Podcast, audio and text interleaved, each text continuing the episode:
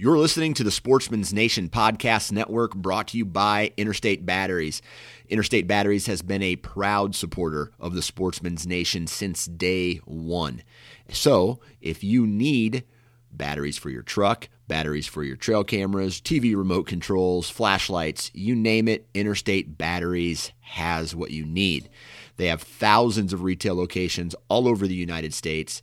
So stop in, talk to a battery specialist, or for more information, visit interstatebatteries.com.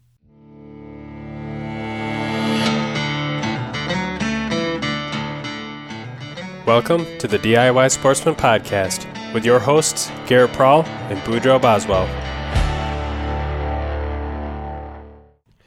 I'm trying to remember, I was thinking back to when we first started talking to each other, and I want to say it was like five ish years ago. I remember seeing a video that you had done on, I think it was your Guido's Web system and a multi step aider and how you're using that to be able to climb. It seems like forever ago. Yeah. Yeah, that was back in 2014. Not like the Guido's Web stuff, but um, I don't know if we had talked before or not. Like, cause I always watched your videos and stuff on YouTube, and I know we had talked before, but yeah, it was it was a little while ago. Yeah, and you had kind of a side channel too, right? It was you had your flinging arrows was kind of your main channel, but then you guys had like was it uh, Extreme Pursuit or something like that that was kind of a side channel with hunts. Yeah, yeah. So that was back in 2012, 13, and we did it for a couple of years, and then kind of let it go. But yeah, around the same time. Okay. So what I really want to talk about today is your deer hunting style. You're obviously a pretty mobile hunter, have been for a long time, and you're based in West Virginia, which, from what I understand, and I've never been there, it's pretty hilly terrain. You guys got some public, some private, and you guys got some land that was like old, old mines or, or something like that, and it's just in general pretty steep terrain. Yeah, for sure. Yeah, our our terrain is definite hill country, if not mountain country. So it's a lot of you know, big timber, um, not a whole lot of edge to it. You know, it's uh, it's kind of all monoculture, I guess you could say, but um, pretty tough hunting. Not a lot of mature deer. Um, we can kill three bucks here or throughout the season, so it's uh, it's tough to find deer. It's tough to find a mature, I should say, but uh, it's definitely a challenging state to hunt. At least the area that I'm in does it does it seem like every time a deer gets to you know like two and a half, like there, not many people are holding out for them because you can shoot three bucks a year. I mean, it's that that's part of why it's so challenging to find one that's a little bit older. Yeah, that's exactly what it is. You know, guys will shoot the first two and a half year old they see because they know that they have a chance to, you know, maybe hop for something bigger, and then usually that's the only one they get. So a lot of those younger deer get shot. So you know, targeting a, a three and a half year old deer is is pretty common for me. And you know, I've even shot two and a half year old bucks that were nice deer. It's it's um it's definitely a challenge. You know, it's it's been getting better in the past few years. There's getting to be an older age class. People are starting to pass some deer up, and you know, I got some deer that I've killed that are five and a half, and I've, I've known others that are even older than that. So it's it's getting a little bit better. Yeah, I mean, it seems to be you can never never complain about shooting one like that, um, especially in places that aren't known for producing um, larger, older age class deer and, and have the regulations to support it. So that's definitely, I would say, you're sure. from the sounds of it and, and just kind of seeing your, you know, following you over the years. I'd say you're you definitely are most likely in the, the higher tier in terms of being able to get the most out of what's available. Yeah, I mean it's it's definitely a struggle, and you know I've always put a lot of time into it, and you know before learning certain tactics here in the past few years, I would say just just hunting a lot is what contributed to most of my success. Just just being out there as much as I could. Now, have you always hunted mobile, or was that part of some of the learning that you've done over the last few years? Yeah, I've actually always hunted mobile. Um, you know, back when I first started bow hunting my dad, we always used cling stands, and we always kind of bounce around, not hunt the same tree twice, you know, just kind of different areas, to see what the deer were doing. And when, um, you know, when I was in my early teens and kind of started hunting on my own, you know, I just kept doing that. I always had a cover and I would move around. And if I would see deer off in the distance, I would kind of see what they were doing and see how they were traveling, and then I would just move in on them, and you know that that really helped. You know, I, I killed a lot of deer doing that with the climbing stand, and then you know as I've evolved, I've you know changed up my gear a lot and gone a lot lighter, and it's it's made things a lot easier. And you know, I feel like every year I learn new things about hunting and how to pick the exact be, and it's it's definitely a a, a learning um, I guess there's a learning curve to it, you know, how to hunt that way, but it, it definitely helped me for sure. So, are the trees there pretty conducive to using climbing stands, or would you, oftentimes, with the climber, feel like there was a lot of trees that you you couldn't really get in, even though you may have wanted to, based on what you were seeing? Yeah, our, we we can use climbers here pretty pretty much anywhere because we have a lot of poplar and you know oak trees that don't have the limbs on them, so it's not too big a deal to find a tree with a climber around here. Um, the bigger issue with the climbing is just climbing up hills around here. I mean, the, you know, we've got some pretty steep terrain, and you know, whenever I started self filming, you know, carrying backpack and all that stuff, you know, I was carrying upwards of 50 pounds, and you know, if you're not in great shape, uh, you're definitely not going to hike that far, um, you know, with that kind of weight, and it kind of limits you on on areas that you actually want to hunt. So um, I'd say the weight is is more of the problem with the climbing stand around here more so than the trees. Okay. And it, it always seemed to me like whenever I've been in areas that are kind of that monoculture, hilly type stuff, but you get a lot of the same type of trees and especially if you get in areas where they're maybe not quite as steep, or at least they're steep, but they're not steep enough to force deer through certain areas. It seems like during the rut you can usually figure things out a decent amount, but I always felt like outside of the rut it would just be really really tough to try and get on deer consistently with the amount of food that is just kind of spread out all over the place. Yeah, for sure. Um, and that that brings up a good point. You know, a, most of my here, you know, back in you know when I was first learning to hunt, most of my bucks that I killed were during the rut. You know, just kind of figuring out where they're traveling and get lucky and catch one cruising. And I never killed a buck in October in West Virginia until I started diving into more of the beast tactics, like figuring out buck bedding and stuff like that. And once I kind of started putting that stuff together, you know, I've killed a buck early season almost every year since 2014, back that I can remember. So, um, just learning some different tactics there um, has definitely helped, and you know it really helps. Um, I guess outside of the rut, just be consistent every year. Kind of have kind of plan going into the early season and kind of executing that, and then moving on more of what tactics as that time comes. Okay, take me back to one of the first deer that you killed using those beast tactics. Was it something that you kind of pre-scouted and found a bed, or are you just kind of assuming that the deer were bedding in a certain area based on what the topo lines look like?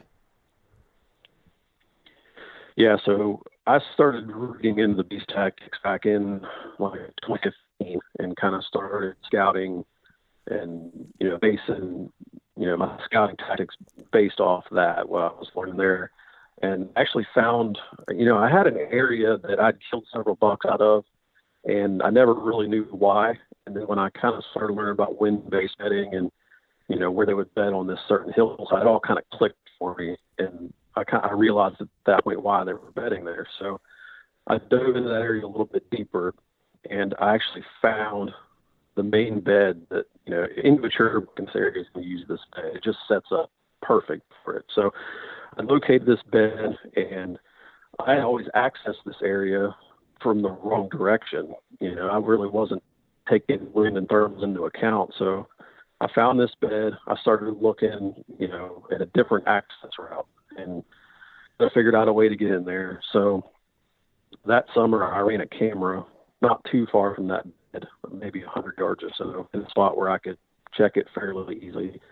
So I was getting like three or four different bucks using this bed area, and I think it was my very first sit in there with the new access route, you know, different tree that I've never hunted before. I ended up killing still my oldest buck to date. He's five and a half years old. Um, I killed him October 1st. I believe that's when it was October 1st. First sit in there, he, he got up out of that exact bed and uh, fed right past me, and I was able to, to kill him. And after, that, I mean, it was just, it was like a light bulb just switched off, you know, that you actually target a specific buck bed and kill him in the early season. So it was, it was a pretty cool hunt and still one of my favorites to this day. Yeah, that's super cool. When you found that bed, can you describe it?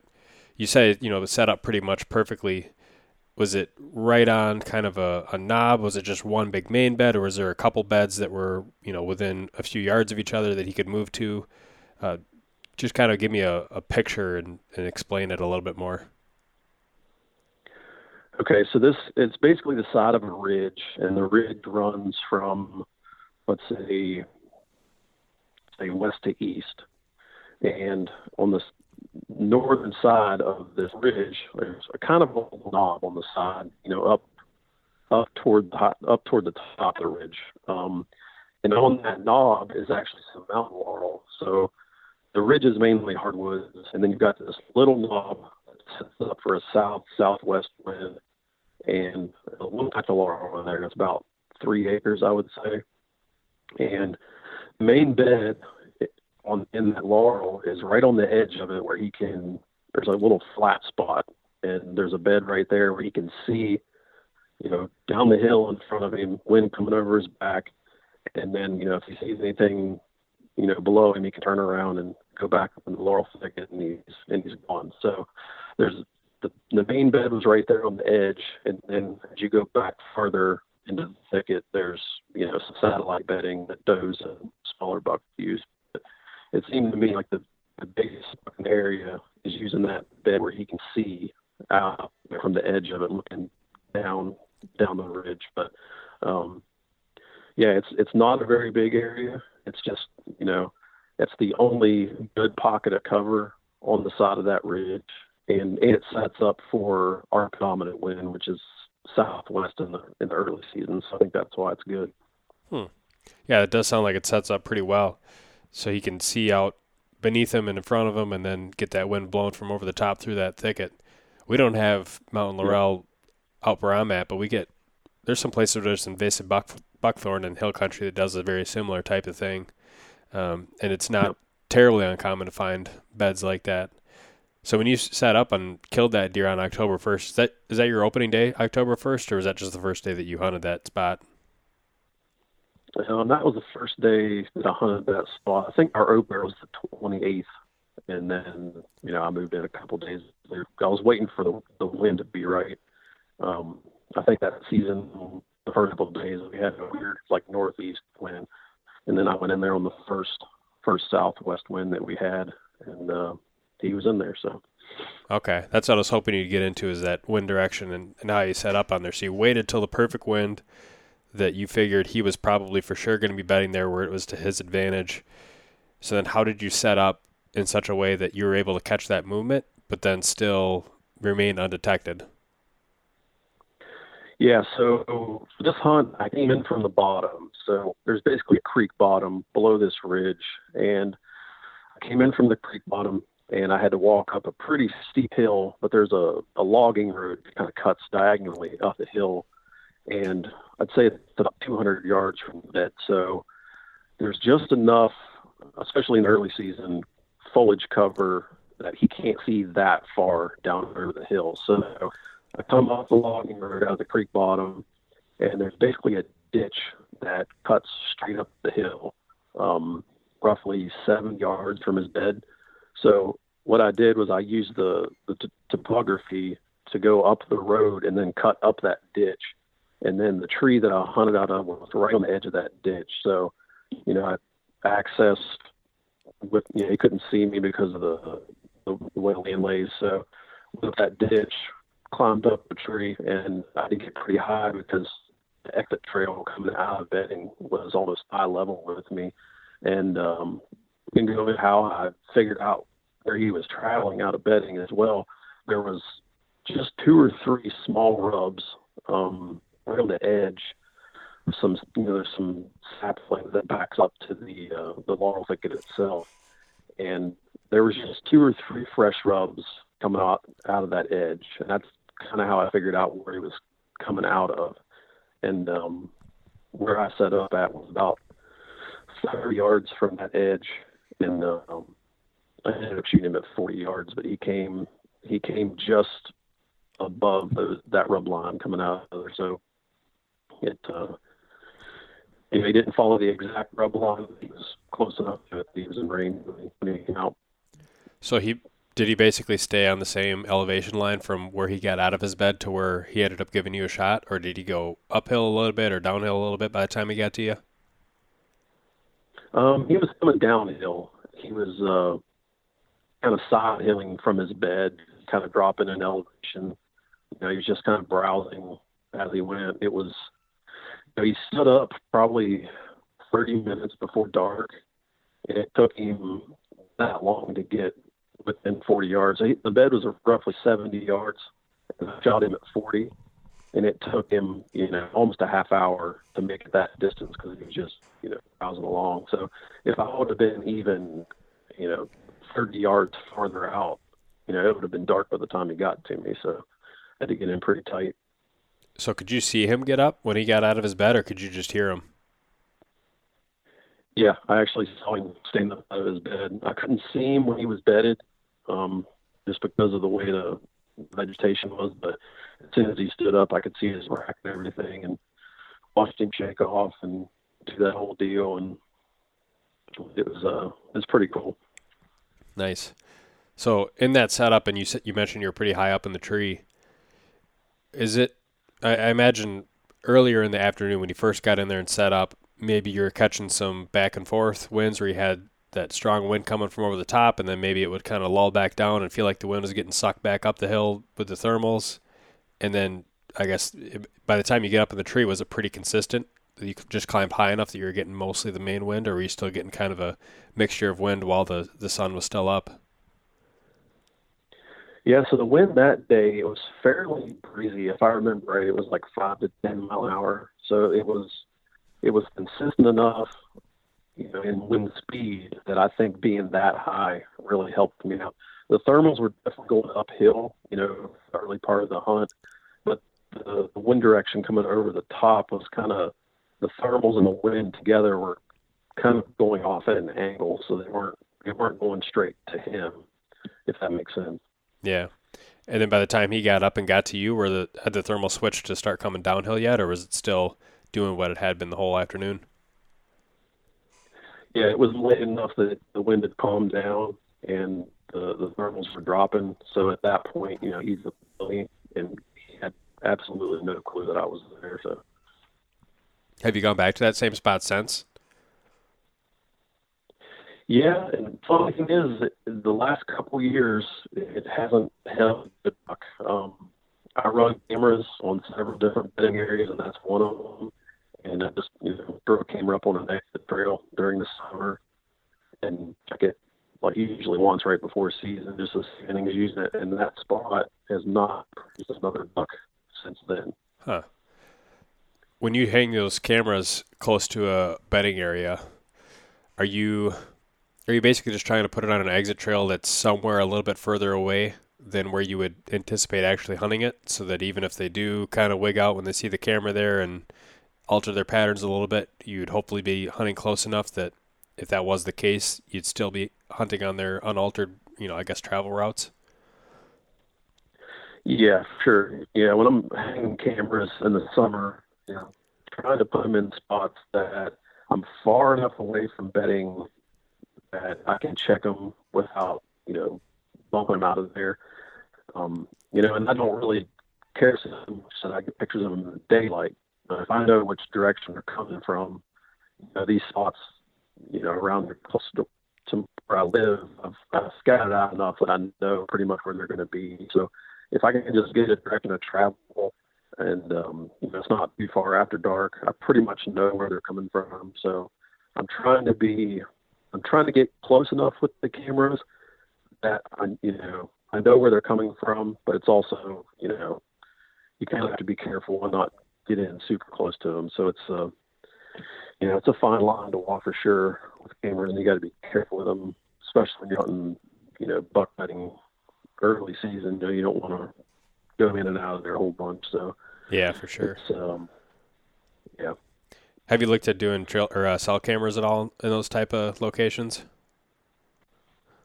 Yeah, I do use a couple cell cameras, um, and I usually save those. Like I'll run, I'll kind of blanket cameras out and just run a bunch of them, and then once I start honing in on certain bucks or whatever, I'll I'll move the cell cameras in there and kind of monitor that way. And that's been. Um, I wish I could afford more of them. They're so expensive, but it does work really well. Do you ever put those cameras down in the bottom areas, or are you pretty much always putting them on exit trails? Um, I do. It just depends. Every you know, every situation's different. I just I'm just trying to put them as close as I can. You know, like I said, to, to hopefully know where they're coming from and not have to guess. But you know, I I don't usually run them on like fields and stuff like that, unless there's a bedding area you know, that coincides with that, not too far away. Mm-hmm. And then, you know, if I'm getting pictures of them, you know, right after dark, I kind of know where they're coming from. But, you know, I, you know, it's like spokes on a wheel. You know, the farther away you get from beddings, you know, harder to figure out where they're coming from. So I'm trying to get in there pretty close. Yeah, definitely. Do you guys are you, do you have the ability to shoot does too, or is it mostly just uh you get your buck tags to fill? Yeah, we can actually shoot quite a few does um, per year, and you know, I, I definitely try to do that, and I'll I have certain spots just for does, like field edges and stuff like that, that are that are close by. But um, yeah, we we I think we can kill like 13 deer or something like that total in West Virginia, so we can we can shoot quite a few of them. oh wow! Do you guys have a ton of deer? I mean, I know like it seems in certain areas down south there's a lot of deer and they're really small and you can shoot a whole bunch of them. And then there's certain areas where it's like you got bigger body deer and you only get like one tag. Like Minnesota, for example, you get like one buck tag. In some places, you don't get even a doe tag. It's right. like hunter's choice. Do you guys have a, a pretty high deer yeah. population? Yeah, in this area we do. I mean, there's a lot of does. It's it's nothing to see 20, 30 does in an evening in a field. You know, in this area, you know, as you go farther south or um, southeast toward the mountains, you know, where you know the the population is a lot less. So, you know, it differs from area to area. But where where I'm at specifically, there's there's a lot of deer. I don't know what the the deer per square mile is, but it's it's fairly high. Okay. And then let's let's talk about pre-rut. Like when you you're maybe past the, the part in the season where you got acorns that they're and maybe at this point you're still hunting Betty. Um, I'd be interested to figure out. But do your strategies change once you get to like late October and you start seeing more of those those big scrapes pop up, and the bucks are maybe starting to do things a little bit differently? You know, close to the pre I'm trying to get you know still pretty close to bedding. I'm looking for that fresh sign. Um, start focusing more on you know if I find a big fresh scrape or something that that's pretty close to bedding, I'll start you know honing in on that that type of area.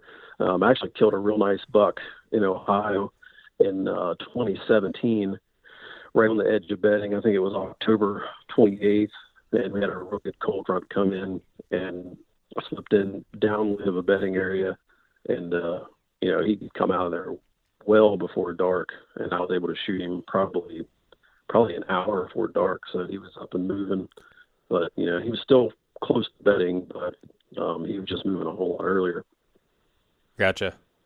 And then during the rut, is it you're pretty much just moving to travel corridors, or are you still hunting bedding areas then?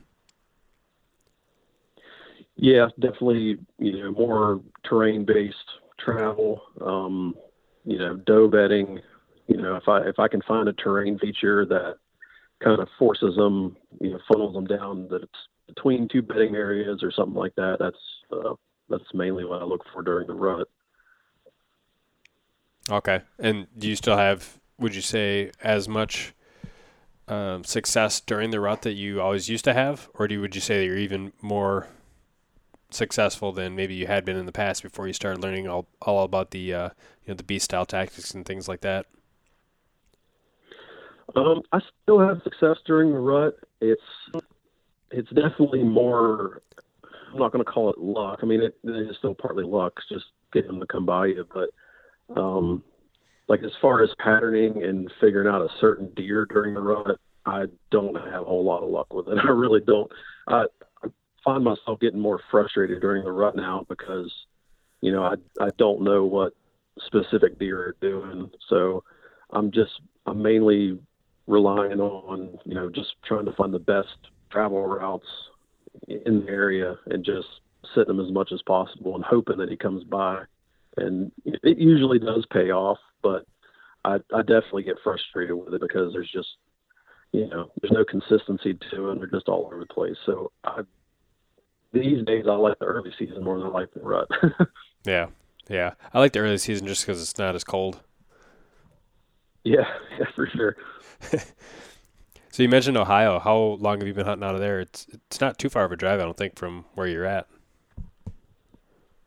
Yeah, the place that we hunt, we've had a few different places over there. About two, two and a half hours. So um, definitely not too far. I've been hunting in Ohio since uh, 2014, I believe. So been hunting over there a few years, and I think I've I've killed a buck over there every year, and uh, it's I find it a lot easier than where I, where I in West Virginia. So I usually save my spots in Ohio for the pre-rut and the rut, and I'll kind of, you know, I'll try to target a buck in West Virginia early season, and then if that doesn't pay out, I go to Ohio for the rut. It's just, it seems to to work out better that way. So,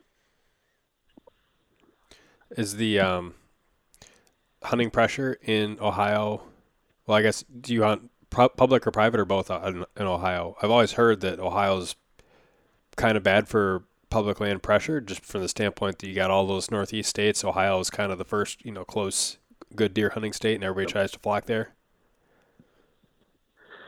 Yeah, I'm I'm lucky enough that I've got a few guys that we lease with, and you know I've always had a lease over there. Um, I've scouted a lot of public, and I've never actually hunted it. And there there is a lot of pressure on public for sure. Um, West Virginia, not so much. I don't really see anybody on public during bow season. So in West Virginia, I'll, I'll hunt private and public both, and I hardly ever see anybody. But you know, definitely Ohio. When you get closer to the rut, there's you know there's trucks parked there on the public, so it's there's definitely some competition.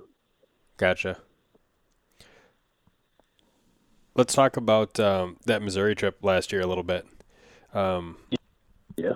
I think you saw more deer than I did, and I think you saw bigger deer than I did.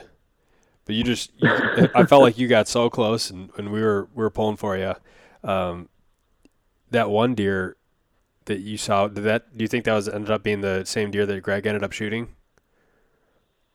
Yeah, yeah, for sure. Um, yeah, that was a that was a really fun trip, and I saw I saw more big deer there than I've ever seen anywhere. And you know, I came so close, like you said, that just just didn't work out. I wanted to stay longer, but um, you know, the gun season was coming in. But um, yeah, I think that trip was like a perfect storm of weather and, and several other things combined that made it really, really good. Um, I'm looking forward to going back out there this year. Yeah, I'm definitely looking forward to it as well. My expectations aren't going to be as high because, like he said, I think that was there's a lot of good things that all happened simultaneously on that trip. But uh, either way, I think it's going to be a, a, blast again. Yeah, yeah, for sure. That was that was a lot of fun getting to you know help you with your buck and Greg with his, and there were several others. But man, it was a I think it was one of those you know midwestern trips that you kind of dream of during the rut. It was just the way it worked out. It was awesome. Yeah. Is that pretty similar habitat to what you've been kind of describing earlier with West Virginia, or do you guys have even a little bit different habitat than that? Um, actually a lot different. Um, you know, we've got bigger hills here.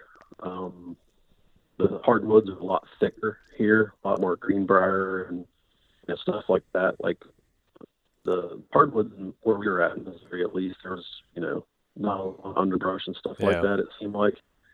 Um, then you had those big creek bottoms and stuff, which that's that's a lot different. We don't really have anything like that here. You know, our creek bottoms are pretty narrow, and there's not you know a different vegetation type in them. So, you know, the the creek and river bottoms in Missouri were that was a lot different for me. Like I don't really get to hunt stuff like that, so I, that was one aspect of it that I really liked. That was that was pretty cool something different like that. Yeah, yeah, same here. We got river bottoms here too, and they're even different than what I imagine yours are like and what it was like in Missouri. So, Yeah. would you say that there's probably anything? I guess you mentioned beast tactics, but anything other than that that's been kind of uh, really pivotal, or, or where you had a big market, you know, increase in success or deer sightings or anything like that as you've kind of continued to hunt your your whole entire life? Um, I think just hunting more mobile. Um, you know, I started hunting with a saddle back in 2014, and then just kind of went down that rabbit hole of you know trying to be as lightweight as possible, and you know, doing that has made me go further. I'm not afraid to hike farther and hunt steeper areas and thicker areas and stuff like that. And I think you know, hunting with a saddle, you know, I've got into hunting a lot more you know, a lot of areas that really aren't conducive to a tree stand, a lot of spots that are, you know, smaller trees and, you know, harder to get to, you know, hard, you know, crawling through brush and stuff like that. So I think hunting areas like that this past few years has really helped my success. And, you know, couple that with my aggressive hunting style, I consider myself pretty aggressive. Um, just those two things alone, I think, have been the biggest keys to my success the last few years. Okay. The um this I guess the specifics of that saddle setup. You're using a Phantom. Uh, I'm I'm sure. Um, as far as your climbing method, are you using spurs for the most part, pretty much, or are you also using sticks every now and then? Yeah, both. Um, in West Virginia, I can use spurs, so I use spurs a lot here.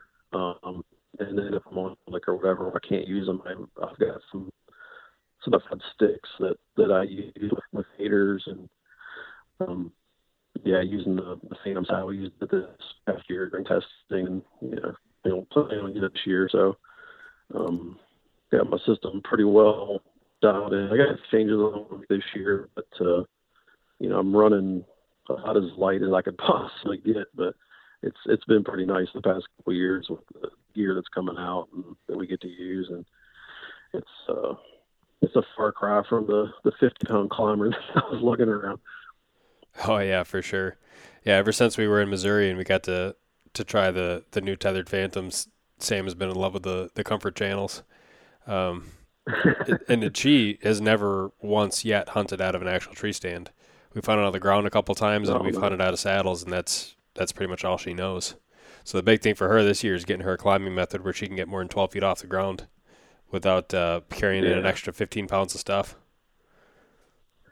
Yeah, for sure. And, you know, I I kind of dealt with the same thing this past year with my son. He's 11, and instead of you know starting him out with a tree stand, I just started him out with a saddle, and uh, you know, just the the climbing aspect was the hardest part for sure, getting getting high enough and all that. So that's definitely something to figure out. Mm-hmm. Are you are you using when you use sticks and, and aiders pretty much just like three sticks? Would that be pretty average, or does it vary? Do you sometimes bring in four, sometimes two on those areas that you have to use them? Um, usually three. I find three is usually enough. Um, with an aider, I can get I can get over 20 feet pretty easy, and then I'll you know from the top stick I'll I'll set my platform another couple feet above that, so I'll kind of have, have a big step up over the platform. So I usually find that three gets me high enough, and unless it's you know late season and there's no leaf cover, and then I find myself where I I need a little bit more, but for the most part, I'm running three, and that that gets me by. Cool. And I'd imagine too, you probably always have the option of just once you have your third stick up, just one stick moving that last stick up to your uh, next higher height. Yeah, yeah, I've definitely done that before, and that's that's always a good trick to to know. Just just so you don't have to carry an extra stick. So it's definitely nice. Do you have any luxury items in your setup, or do you try and be as minimalist with everything as possible? Uh, not really. Um, I really don't carry a whole lot. You know, these days, you know, I've got the camera gear that I take, and I've even got that whittled down to like just the bare essentials. So, um, there's a lot of times I won't I won't even carry a second angle. You know, I just I don't like carrying all that stuff. So I've basically got a knife and my headlamp and uh, the rest of just camera stuff. So I didn't have that, I could I could go without a pack and I would be totally fine. But um, you know, I've been filming for years, so I just pretty much have to carry it with me. But if it wasn't for that, I'd be really really light. Yeah, for sure. That's I'm kind of the same way where uh, I try and pare that stuff down as much as I can. I've, and I've almost been even doing the opposite, where you're getting rid of all your extra angles and just keeping the main, you know, camera rig. And I've been trying to get away from the main camera rig and just keeping the extras. yeah,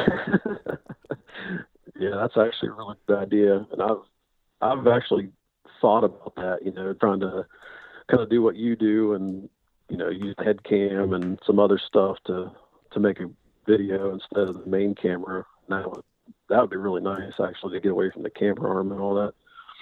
Yeah, it just seems like there's a lot of times where it gets in the way, and either the extra movement is something that causes me to get spotted, or I know I wouldn't have gotten spotted if I hadn't had the camera arm and, and wanted to make the movement, um, or looking down to look at the the LCD screen.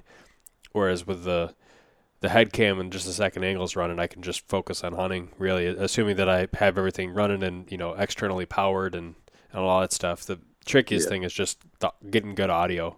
If you only have like one second angle running and and you don't have great audio connected right to it, which usually you don't with action cams, then that can be yep. that can be the toughest part. Yeah, for sure. Um, yeah, I know that messing with a main camera has cost me several deer over the over the years, so it, it's definitely frustrating. But um, I guess I haven't just explored, you know, I haven't explored the the options like you use to to make it easier. So I'm, i may have to look into that, like with the the 360 camera and stuff like that. It would definitely make it easier if you know you, it doesn't look like you're going to get the shot on the main camera. Just kind of ditch it and right, you know, let the other cameras cap capture it. So that would be nice.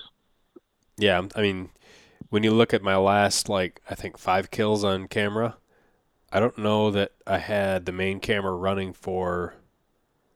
I don't know if I had the main camera on the deer for any of them, but I've gotten head cam footage of yeah. almost all of them. One of them Shane was filming from a different tree, which obviously that's like the gold standard if you can get away with a camera guy. Yeah. but yeah, I'll tell you right now, even without yeah. a, without a main camera, just there's no perfect setup. I haven't found like the perfect. There's always like little things and quirks that I just hate about um, even the setup that I have now and wish that I could make better, but I'm not, you know, when you get into the electronics like that, there's just not too much you can DIY. Yeah, yeah, for sure. Um, yeah, I'm like you. I've got it set up to where it's about as good as it can be, and there's there's nothing really out there that's better yet. I'm hoping that somebody will come along with a camera arm that's that's super small but really stable. But I haven't seen any yet. I'm hoping that somebody comes out with something here soon. Yeah, it seems like there's definitely a trade-off there with with uh, compactness, weight, and just stiffness that you'd like to have. Yeah, yeah, for sure. It's it's hard to get all those things in one, you know, one camera, but uh, I'm still hopeful that somebody will have one in, in the future once turkey season rolls around the corner pretty quick here, are you going to be just using a normal camera tripod and like a shotgun mic? Is that pretty much your setup, or do you do you use something a little bit different, or do you use a DSLR still for turkeys? Yeah, so I have used the DSLR the past couple of years, but um, I've got the Sony AX700 camcorder, which I'll probably be using that this year with tripod, um, and probably just one second angle camera. Um, I don't like to carry a whole lot in the turkey woods, so I usually just leave the camera on the tripod and you know carry it in my other arm like a like a second gun. So yeah. I try to stay away from because I you know I'm constantly moving and and all that, and running gun hunting. So I just try to go as light as I possibly can. Do you carry a decoy too, or you just basically try and use the terrain to your advantage? Um, so I I carry a decoy with me, and I rarely use it. I don't think I'm going to even carry it this year. I I just I'm at the point where I'm pretty decent at using the terrain and setting up. So when they you know they come around the corner, or logging herd or something like that, they're already in range. So um, I think I'm just going to ditch the decoy this year, and I, I feel like it hurts me more than it helps me, honestly. Yeah, I'd I'd say I definitely would like to not have to carry it, uh, for sure. I've had Yeah. some instances where it seems like it doesn't do anything and it's just like dead weight, and I've also had some instances where, um, say for example, a couple of years ago I was archery hunting, running gun, and I stuck a big half strut Jake in the middle of a logging road as a bird was coming in, and was literally you know just tucked into some brush like less than 10 yards away and that tom came in and, and he started attacking that decoy and i was able to get the full draw and get an arrow off and i know for a fact that would not have happened if that decoy wasn't there so that yeah, for sure. so that's- yeah, I've, had the same thing. Yeah. yeah archery hunting which I, I bought an archery tag in minnesota just so i could hunt the whole season I'll, I'll definitely bring a decoy out for that but yeah i'm on the fence if i'll carry one just like you for uh, the remainder of the shotgun seasons especially in hilly type of terrain when you can you can really use that terrain to your advantage or late in the season when you got that more that thicker foliage and you can use even like bends in the trail like you mentioned Yeah, yeah, for sure. And you know, like you said, there's been situations where the decoy has absolutely, you know, made the difference, and then, you know, it just seems like 90% of the time it's dead weight. So I don't know. I feel like I'd be just fine without it, but I'll, I'll probably go a couple hunts and then it'll be back in the pack. So I guess. um, how many birds are you able to kill in west virginia Um, so we can kill two here. Um, our season starts April 20th, and we can only hunt until one o'clock. And um, we, you know, we can't hunt all day like at any point of the season. So it's it's always the clock cut off, but we can kill two birds here. Do you hunt other states too or is it pretty much just west virginia for turkey i know you've killed a ton of birds over the years it seems like in west virginia Um, I'll travel a little bit this year, hopefully. Um, you know, plans have kind of changed a little bit with this whole virus thing going around, but I'm going to try to make it to Tennessee here in maybe two weeks. Uh, I was supposed to go to Alabama with Parker McDonald, and that, you know, we kind of nixed that just because of all this going on. Really wasn't sure about travel, but uh, I'm definitely going to hunt West Virginia, possibly Ohio, um, maybe later in the season, and hopefully Tennessee. So maybe three states this year. Um, it one for sure, West Virginia, but Yeah. I don't know. We'll see how it plays out. Yeah, I may may there's a small chance um, be joining you on that Tennessee trip. Um, I was just Nice. talking just talking to Greg today. The flights are dirt cheap um, to get down into that Oh, area yeah, right now from Minneapolis, but but I, I mean there's a lot of things to work through, and I'm like I mentioned before uh, before we started recording, I'm still uh, still working full time, and so is so is my wife. So we'll see. Um, I have to work some things around logistically and, and see if it makes sense or not, but there's a chance. Yeah, yeah. It sounds like it'll be it'll be a fun trip. So I'm trying to work that out now. But um, yeah, like I said, our season doesn't open until April 20th, so I've got some time to to go to hopefully to another state, and I, I definitely like to get after them. I'm seeing all these people killing them right now. It's kind of making me jealous. So Oh, I know. out there. yeah, it's it's tough to film hunts when you're, especially up here. I don't know how late your season goes, but our best hunting is like late May when most of the people have like moved on from turkey hunting. They're more just interested in like fishing, and grilling hamburgers and Yeah. stuff. So it's like I'll I'll post videos in like late May, and it's like nobody watches them because nobody cares anymore. Yeah. Just hang on to it for next year.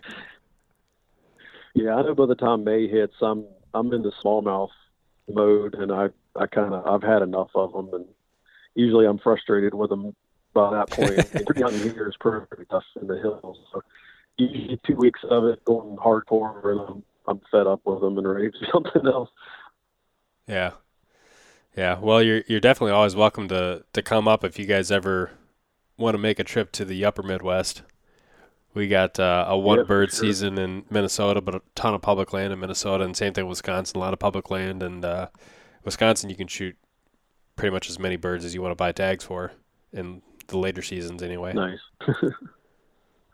yeah, that's cool. I, you know, I, haven't ventured out too much for turkeys yet, but you know, I'm hoping to in the next couple of years. But um, yeah, it's definitely fun. Cool. Well, I I think we we covered a lot of stuff. It wasn't a terribly long podcast, but I mean, you gave some you gave some pretty good insight, especially on that that real breakdown of that you know older buck that you shot. Um, Yeah. That was really good to get some visualization on exactly how that worked and and to really know that and and gave confirmation to how that style can be really effective and specifically how you can set up to make it actually work out even when the deer seemingly has a lot of his the things in his advantage. if you know if any of your listeners want to see that hunt um, that I was talking about there, um, you know, if you go to my Flinging Arrows YouTube channel, I've got a video on there called called "I ambushed a buck from his bedroom." I think that's what it's called, and uh, I kind of break that hunt down and how I access the area and all that, and it uh, it'll give you a little bit more insight on. Actually, a lot of my hunts kind of set up the, in a similar way in hill country. So if you want to check that out, and it'll kind of give you an idea of how that hunt went down. Okay, and that channel Flinging Arrows that's spelled F L I N G I N A I R O S one word. Yep, you got it. Yep. Gotcha. cool. Where else can uh, people find your stuff? Are you on Instagram or Facebook or anything like that? yeah, I'm on Instagram at j underscore s h a f thirty. Um, we also have another uh, YouTube channel, uh, me and a good friend of mine called Hunt Appalachia.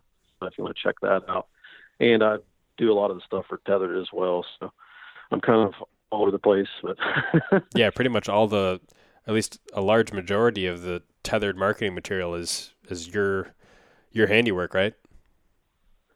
Yeah, yeah, that's kind of my job now, or it has been since last August. So I get to get to do all that full time now, which is pretty cool. But yeah, I get to all the promotional and you know photography and stuff like that. So it's pretty pretty cool deal.